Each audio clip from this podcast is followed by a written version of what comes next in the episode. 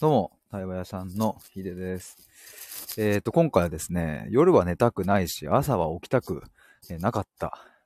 日の話というテーマで話していきたいと思います。あの、昨日、昨日かな？あの、サラリーマンだったあの頃の話みたいな感じで、ちょっと過去を振り返る的なライブ配信をしたんですけども、まあなんかあの、僕も、あの、今、自分が大切だと思っていることとか、これから作りたいものとか、まあそういうものは結構ね、バンバン発信しておりますが、ここでも話しておりますが、なんか過去のあの頃の話みたいなのって、あまりしたことないなと思って。で、ちょっとなんか最近は、なんか自分の今までの話をちょっとしてみようかなと思いですね、ちょっとこんなテーマでライブ配信を立ち上げてみました。で、えっ、と、最初にちょっと1点だけお知らせなんですけれども、ちょっとあの、レターにも表示したんですが、そして、えっ、と、概要欄の方にも今載っけているんですけれども、えっ、と、2023年一発目のクライアントさん募集ですということで、えっ、と、対話セッション90分オンラインの対話を、えっ、と、まあ、通常1万で出すところを3000円オフで7000円で出してます。で、3つの特典を今回用意しておりまして、自分と向き合うための問いを10個プレゼントしますっていうのと、えっ、と、まあ、思考整理のまとめシートっていうのと、まあ、振り返りの対話セッション。えーまあ、これは、あの、ツイッターで、えっ、と、感想をツイートしてくださったら、対話セッションの方を、あの、振り返りね、振り返りをやるみたいなことを、えっ、と、そんな感じで、え決めているんですが、えっ、と、それを今募集しております。で、ちょっと2月1日から、あの次、次のというか、まあ、2月1日に出す対話のプログラムみたいなのがあるので、まあ、それまでの期間に募集しようかなと思います。だから、とりあえずそれは、まあ、期間限定で、2月1日まで、というか、まあ、厳密に言うと、1月の最終日まで、えーにしようと思います。で、まあ、今回ね、これちょっと新たな試みなんですけれども、あの、10個の問いを、まあ、プレゼントしますっていうことで、まあ、これ何かというとですね、僕あの、本気でこう対話するみたいな、本気でその人のお悩みだったり考えたいテーマを、うん、一緒にね、あの、もうガチで対話するとき、考えてるときって、頭の中が、あの、なんつうんだろう、あの、問いで溢れるんですよ。で、その問いで溢れるんですけども、90分ではやっぱりその全てを聞ききれないので、あだったらもうそれをプレゼントしようということで、えっ、と、こんな企画的な感じでちょっと立ち上げてみました。で、まあ、10個の問いをプレゼントするのは、いい感じのちょっと画像にまとめまして、で、それとは別に、それを、うんと、思考整理するためのですね、えー、Excel シートみたいなものを作ったので、それも一緒にお渡ししたいと思います。そんな感じの、えっ、と、ものですね。もしよかったら、えっ、と、申し込みしたい方はですね、えっ、と、公式 LINE の方から、対話セッション申し込みたいですと、一言言ってくだされば、それにて受付終了という風になります。もう昨日から募集スタートしたんですけど、早速お一人からお申し込みいただきまして、ありがとうございます。まあ、残るところ、あと2枠ですので、もしよかったら早めにご連絡ください。まあ、ということで、えっ、と、本題なんですけれども、まあ、夜は寝たくないし、まあ、朝は起きたくなかった、あの、日の話 ということなんですけども、あの、社会人1年目 ?2 年目 ?1 年目とかですかね、特には。なんかね、やっぱ夜寝たくなかったんですよ。なんで寝たくないかっていうと、明日が来ちゃうから。明日来たくなかったんですよ。明日を迎えることがすごく嫌だったんですよ。社会人1年目とか。だし、朝は起きたくなかったんですよ。なぜなら仕事が始まるからっていう。非常にシンプルな理由なんですけれども、その頃の話です。あ、まるさん、こんにちは。どうもどうも。今ちょうど本題に入ったところです。あの、僕が社会人1年目ぐらいの時の話ですね。もう本当に夜寝たくなかった。明日来てほしくなかった。それぐらいやっぱり、うん、きつかったなとも思いますし。マリさん起きたくないよねって、そう。もうあの時は本当に、なんか、まあ冬、今例えば冬だから起きたくないみたいなのは、まあ今でもね、寒いみたいなのありますけれども、なんかね、やっぱ当時はね、その、もう現実逃避みたいな感じだったな、なんか。あ、もうあと、あと5分。いや、あと3分。あと寝る。もうあと1分寝るみたいな感じでいたな。マリさん、夜は酒飲んで、タバコ吸っていたかったあの頃。仕事終わってパッチャに直行していたあの頃っていう ありますよね。いやー、あ、そう、なんかね、結構ね、タバコの話とかも結構したいなと思って。あの、まあ、今回じゃなくてまた別撮りでね、撮ろうかなと思ってるんですけど。僕もね、あの、大学になった時に、もう完全にサークルの影響なんですけど、先輩たちの影響なんですけど、まあ、タバコを吸い始めて、で、まあそのまま社会人になっても吸っていたんですけど、まあ途中でね、あの、グローとかアイコスとか加熱式の方に移行したんですけど、でも今はもうきっぱり吸ってないんですよ。全く。だから大体4、5年ぐらい吸ってもう終わったんですけど、ここのタバコに見え隠れする、えー、なんかこう、なんだろうな、精神状態のあり方みたいな、自分なりのね、まあこれもうあくまで僕調べ、僕が僕を調べただけなので、僕視点のものでしかないんですけども、その話とかもしたいな。なるさん若かったわ、っていう。ともりさん、こんにちは。どうも。僕が社会人1年目ぐらいの時の話をちょっとまたしております。いや、なんかね、そうで、タバコの話も、もうタバコをテーマにちょっと話そうかなとも思ったりしてて。なんか、まあでもちょっと、ちょっと触りだけね、なんか話すと。てか、今回の話も繋がってくるかもな。なんかやっぱタバコがね、逃げ場みたいな感じになってたのかなともちょっと思う。その、別に当時、いや、タバコにすがりつくみたいなことは別になかったし、別になんか普通に吸ってた。普通に疲れたから、吸うみたいな、感じでしたけれど、うーん、今思うとというか、今なんかこうして、自分が夢中になれるものを見つけて、自分が本当に届けたいもの、作りたいものを作ってってやってると、タバコを吸いたいっていう風にならないっていうか、なんだろうな。なんかやっぱあの時は変な疲れ方をしてたんでしょうね。だそれをこうなんかタバコで中和するみたいな 感じだったのかなとも思ったりして。あ、マルさん、ごタップということ。まだいます。ありがとうございます。で、なんかほんとその、夜は寝たくないし、朝起きたくなかったあの日のその社会人1年目とか2年目ぐらいの時って、やっぱなんかね、あ、もう疲れたタバコ吸おうみたいな、なんかそういう、そういう感じでした、結構。だから普通にあの加熱式だったんで家の部屋とかでも吸ってましたけど、そのリモートとかの時って、むっちゃ吸ってたな。一日その、加熱式タバコ、あの部屋で、なんかね、10本ぐらい吸ってたんですけど、あの、ボーリングみたいな感じで、その下からだんだん5本、5本をまずこう並べて吸い終わったやつ。その加熱式だからね、肺は出ないので。で、その上に4本並べて、3本並べて、2本並べて、1本並べてみたいな、ボーリング完成みたいな感じで、その朝起きて、部屋でパソコン開いて仕事始めてから、まあ、夜、えっ、ー、と、仕事が終わるまでに その吸い終わった、その加熱式のタバコの、あれを、ボーリングみたいに積み上げてって、ピラミッドって言った方がいいか。ピラミッドみたいに積み上げて、ああ、今日も終わったみたいな。ほんとね、なんか今とも真逆すぎて、ちょっと自分で喋っててもびっくりしますね。だから、僕がでも、吸わなくなったのは、えっ、と、まあ、会社を辞めた後、で、もうスタイフとか始めてたから、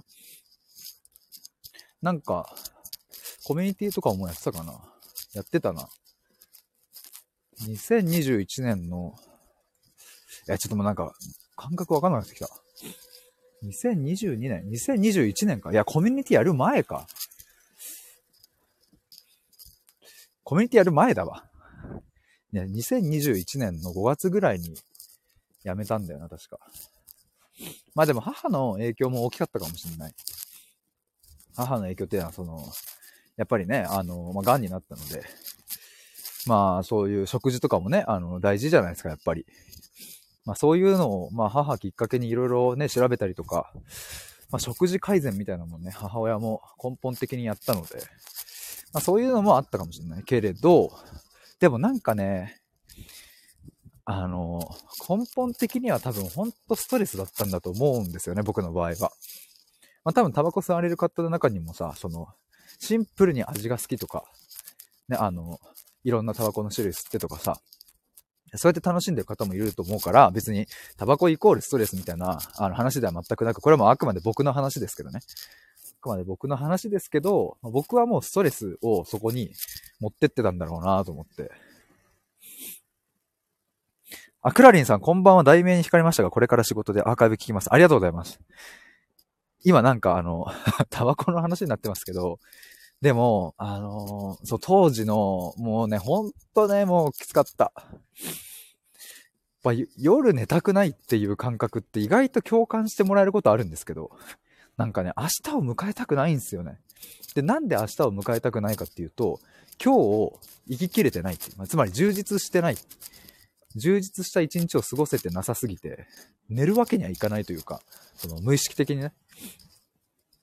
死ねないんですよね。その、まあ、寝るってさ、その、まあ、ちょっと大げさな表現かもしれないけど、まあ、その日、命を終了するっていう、意識ぶっ飛ぶじゃないですか。だからまあ、今日一日を充実して生ききれたら、よし、今日はもう死んでもいいと。生き切ったなっていう充実感とともに睡眠できると思うんですけど、今日という一日を、まあ、サボりにサボって、逃げに逃げまくって、ストレス溜まりまくっている状態だと、気持ちよく、その、今日という命を終わらせらんないんですよね。だし、明日を始めたくないっていう。で特に深夜になればなるほど、世間は動いてないので、まあそういう時間に起きていた方が、なんかよっぽど楽っていう。ともりんさんヘビースモーカーです。あ、そうなんですね。でしたってことは今はそんなってことですよね。多分知ってないのかな。ともりさん、こちらのタイトル分かりみが過ぎますっていう。やっぱそうっすよね。夜は寝たくないし。まずそこなんですよね。寝たくねーっていう。だからもうあの、なんつうの？幼稚園生とか小学生とかがさ、明日遠足だってなった時のさ、まあ、テンションは上がっちゃうかもしんないけど、もう寝るっていう、もう、でもなんか布団に入っても明日早く来ないかな来ないかなみたいな感じで結局寝れないみたいな、もうそれは幸せだと思うんですけど、とかね、明日サンタさんがやってくると。もう早く寝ないとサンタさん来ないよって言って、母さんに言われてさ、もう寝、寝ますみたいな感じで、もうワクワクワクワクみたいな感じで、まあ子供は寝るわけですけど、そんな風に大人になってから、まあ寝た記憶がない。その当時はね。むしろ真逆で、もう明日なんて来るなっていう。もう明日来ないでっていう。だから僕はね、あの、本当に多分仕事がきつかった時は、あの、明日を迎えたくなさすぎて、あの、ずっと YouTube 見てました。深夜まで。っていうか早朝まで見てた時もある。次の日仕事なのに。朝の4時ぐらいまでずーっと YouTube 見ながら、部屋で加熱式タバコ吸って、スパスパ吸って、ああ、嫌だわ、みたいになって、でも4時ぐらいにさすがに寝るかってなって5時間だけ寝て9時に起きて、えー、そっからまたメールやったりとか、あ めんどくせえみたいな感じでやってました。一応ね、昨日、これね、あの、そうそう、大事なところだなと思うんですけど、僕がね、あの、一応いた会社も昨日言ったんですよ。リリクルートスタッフィングにいましたっていう。大学卒業して新卒で入ったんですけど、で、まあその会社が悪かったものはもう本当にない。これはマジでそう。人はね、本当にいい先輩たち、いい上司、いい同僚たちばっかり。で、なんかこの人がいるから行きたくないとか本当になかった。し、待遇面も良かったし、なんか、なんだろうな、まあもちろん大変なこともいっぱいあったけど、会社としてはね、全然申し分ない。新卒1年目でこんだけ経験させてもらえるって、多分他の年功序列の会社だったら、絶対ありえないようなこともさせてもらってるので、本当に良かったなと思います。そこに入れたのは。まあ、ただ僕が辛かったのは、もう自分のやりたいこととか、もう親和性がなさすぎて、ここでしたね。人材派遣っていう領域に、マジで僕自身が価値を感じられなかったし、僕がやる意味を見出せなかったから、あ、そうそう、このテーマでも取ろうと思ってるんですけど、あの、今やっていることが将来につながってる感覚がないっていうタイトルで、またライブ配信をちょっとしようかなと思うんですけど、俺も昨日ぼんやり考えてて。まさにそれだったんですよ、当時は。別にその派遣、人材派遣っていうそのビジネス自体は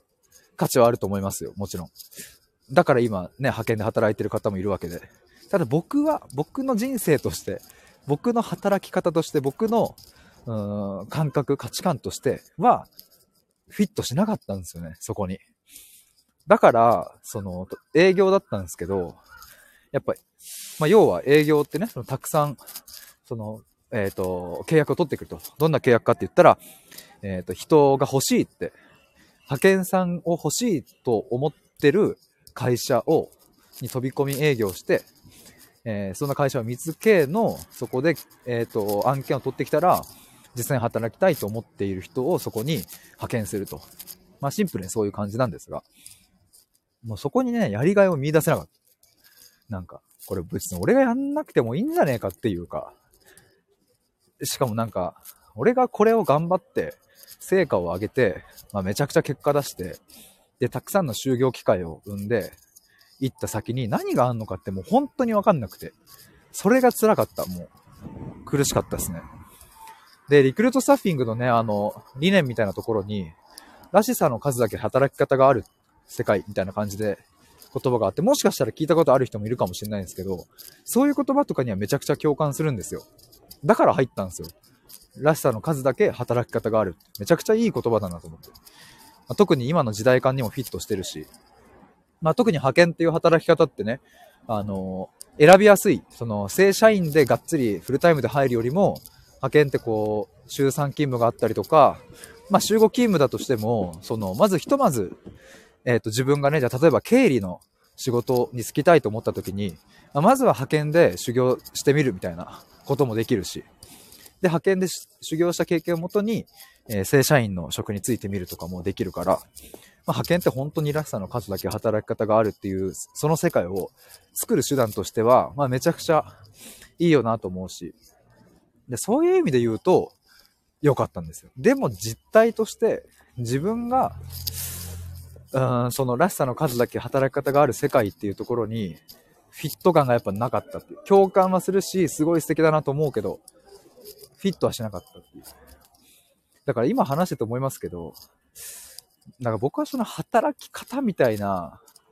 ところじゃなかったのかな何なんだろうな。らしさの数だけっていう言葉は、まあ、めちゃくちゃ好きだしね。いいんですけど。でもまあ、あとはね、その、人材業界自体の、うん、闇を見たし、まあ、闇っていう、闇っていう表現もあるかもしれないけど、まあ、どこの業界にもさ、その表で見えてる世界と裏の本当の世界みたいなの違うと思うんですよね。まあ、それこそ分かりやすいとこで言えば、アイドルとかもさ、表ではこうキラキラして可愛くてみたいな、みんなが憧れて私もアイドルになりたいみたいな思うけど、実際にね、アイドルの世界ってね、本当に多分泥臭い営業をしなきゃいけない。営業ってそのね、人、人脈とかさ、そういう人とのつながりとかさ、まあ、あとはね、なんかいじめがあったりとかさ、まあ、いろいろそういう泥臭いところとかもあると思うんですよね。まあ、そんな感じでどの業界にも、まあ、あの、目に見えている、表面的なサービスの価値と裏側って、まあ、違うと思うので、これはまあ、どこもかなとは思いながら、まあ、人材業界に対して僕が抱いていたイメージと、やっぱちょっと違ったっていう、まあ、そこの挫折感とかもあるのかもしれないしね。まあなんかそんなところがね、僕は重なって、やっぱ社会人1年目から相当くすぶってて、あ、だからこのテーマでも、このタイトルでも撮ろうと思う。最近なんかこういうタイトルがもうワンサか浮かんでくるんですけど、その、くそくすぶってたあの頃の自分の話をするみたいな。まあ今日とちょっと似てるかもしれないですけど、もうくすぶりにくすぶりまくってたので、本当にクソでしたね。マジでクソ。クソくすぶり野郎でしたので、なんかそういう話もちょっとバンバンしていきたいなと思いまして。なんか昨日とかもベッドに入りながら、まあ、今後の発信とかいろいろどうしようかなって考えてると、なんかもっとリアルを、リアルを表現しようと思ってね。僕的にはなんかその、今までの発信でなんか嘘をついてきたこともないし、うん、なんかまあ僕が思ってる信念みたいなものを届けてきたから、だから別にリアルであることはまあリアルではあるんですけど、ただなんか、結構その一側面しか発信してなかったなみたいなのもあって、なんかもっとどす黒い部分のリアルとか、過去の自分とか、さっき言ってたようにマジでクソみたいにくすぶってて、本当に、マジでクソ野郎だった。もう、全然活気もねえし、なんかもう、本当にうまく何やってもうまくいかないし、全部空回りするしみたいな。で、なんかまあ友達関係もね、うまくいかないことももちろんあったし、でもまあなんかそういう自分が嫌だなって思うものを嫌だなって言えなかったので、まあ人にはね、ニコニコしたりとか、ヘラヘラしてたりしたりしたから、だからまあヒデは、まあなんか、そういう明るくていいような的なね、本当の部分の悩みは誰にも言ってないみたいな。そういう苦しさもあったし、そっち側のリアルみたいなものを、あまり言ってこなかったから、だからなんか、ちょっとそ、そっち側っつうのかな？なんか自分の中ではそういう、うん、くすぶり感満載だった頃の話をもっともっとしようと思います。でもまあなんか一つ希望だなと思うのは、マジで本当にくすぶってた自分が、まあ今は、なんか、そういう感覚が一切消えて、自分が、まあこれだって思うものが分かり、夢中になって、まあ対話っていうものだったり、何か物事を考えるっていうことだったりをどんどん表現してみたいなのは、まあこれはなんか、まあこの、なんていうんですかね、物語というか流れは、すごく、まあ、僕自身にとっても希望になるし、なんかこういう部分が変化のところが伝えられたらいいかなと思って。だからね、対話屋さんという名前でやっておりますけれども、まあ対話屋さんというところにたどり着くまでの道のりみたいなところが、なんか皆さんとも共有できたらいいかなと思っております。まあ、なんか夜は寝たくないし朝は起きたくないみたいなところのテーマからはまあずれてるようで、でもなんか、やっぱそういう思いがあったから、朝は起きたくなかったんだよなみたいな感じです。だから今はですね、それで言うと、えー、夜寝たくないとかもないし、まあ朝寒くて起きたくないはある。もう嫌だ。ここにずっといたいはある。から、まあ起きたくないはあるんですけど、まあ当時みたいな、もうやだやだ、もうもう本当に会社行きたくないみたいな感じの現実逃避的な起きたくないっていうのはもう本当に全くなくなったし、まあ特に金曜日の夜ぶち上がって、日曜日の夜に、テンション落ちるみたいなことももうなくなったし、まあ土日もね、同じように作業したりとか、まあそういう区切りがなくなったっていうのもあるんですけれど、だからまあ、今はそれで言うとね、まあ夜は普通に寝ようと思うし、朝は普通に起きようと思うっていう、まあ自然な流れになったかなと思います。まあでもそこにたどり着くまでは長かったな本当に。僕、こ、まあ、あのそれこそね、あの、新卒で入ったとこの会社のマネージャーとの面談で、なんかの話の流れで、僕ずっと暗闇のトンネルの中をさまよってる気がするんですっていうのをマネージャーに言ったんですよ。で、まあそれってどういうことかっていうと、別にその不幸だとかっていうわけではなくて、なんかつかめない、自分の人生が。なんか自分の人生を自分で動かせてる感じもしないし、さっき言ってたようにくすぶり感が半端なくって、で、それいつからですかっていうところになると、15ぐらいなんですよね。15歳ぐらいから、えっ、ー、と、25まで。だからもう約10年ぐらい、ずっとくすぶってた感じ。なんか、もがいてもがいて。でもなんか結果もうまく出せないし、うん、自分らしさって何、何なのかもよくわかんないし、も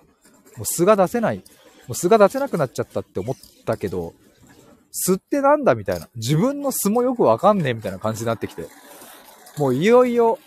なんかもう、自分探しの旅みたいなものすらも必要があるのかさえもよくわからねえみたいなぐらい、まあ、マジクソくすぶってたので、まあそれを10年ぐらい経ての、まあ25のぐらいのタイミング、あ、25のタイミングで会社を辞めて、で、会社を辞めるきっかけになったのはね、母の、まあ、癌っていうのがきっかけだったわけですけど、まあ25、26、27と、まあ母とこうね、いろいろ対話してきたりとか、まあついに母親にブチ切れて、今まで反抗できなかった分を一気に あの、ドカーンとぶつけてみたりとかね、いろいろそういうなんかまあ苦しい時期も経て、なんか今ようやく、やっとこさ自分の人生がなんかスタートしたぞという風になれたので、やっぱその過去10年の話、うん、もうちょっともっとこれからしたいっすね。なんかちょっと、やっぱ過去の話するとなんか、しかもちょっと熱くなるっすね。そんなところでしょうか。いや、なんか、リアルってなんかこっち側かもしれないな。話してて思いましたけど。なんか僕過去にね、見知らぬミシルさんとね、あの、ご存知の方も多いと思いますけど、コラボした時に、なんかヒデさん闇ってないんすかみたいなことを聞かれたことがあって、闇かみたいな、全然あるけどなって思いながら、でもなんかすごいキラキラしてる感じに見えるっていう風に言われた時に、そう見えるんだって思って、すごいなんか前向きな発信とか多いし、みたいな。あ、でも確かになぁと思いつつ、闇ってなんだろうなってあの時は思っていたんですけども、今分かりました。でも、そういうことだと思う。こういうマジでクソみたいな時期、10年ぐらいのその時期とかの話とかは多分一切してこなかったし、ま、自分もなんかしようともなんか、てか忘れてたっていうのもあるかもしれないね。こういうその、自分の対話屋さんとしての対話を届けたいみたいなところの意識になってくると、どうやったら対話の価値を感じてもらえるかな、みたいなところに思考がいってましたけども、でもやっぱりなんかあれっすね、こういうパーソナルな部分とかが、うん、なんか出せた方が対話したいって思うよなってなんか今自分で思いました。なんか、あの時の自分が懐かしいですけれども、なんか思い出しながらいろいろこれからも話していきたいと思います。ということで、今日は夜は寝たくないし朝起きたくなかったあの日の話というテーマでお話しいたしました。あ、丸さん拍手ありがとうございます。ちょっとこれからも、あの 多分ここ、ここ一週間ぐらいは 一気にこういう話が、なんかバンバン、なんか 出すブームが僕の中で起きる気がしております。ということで、今後ともよろしくお願いします。ということで、以上です。ありがとうございました。バイバーイ。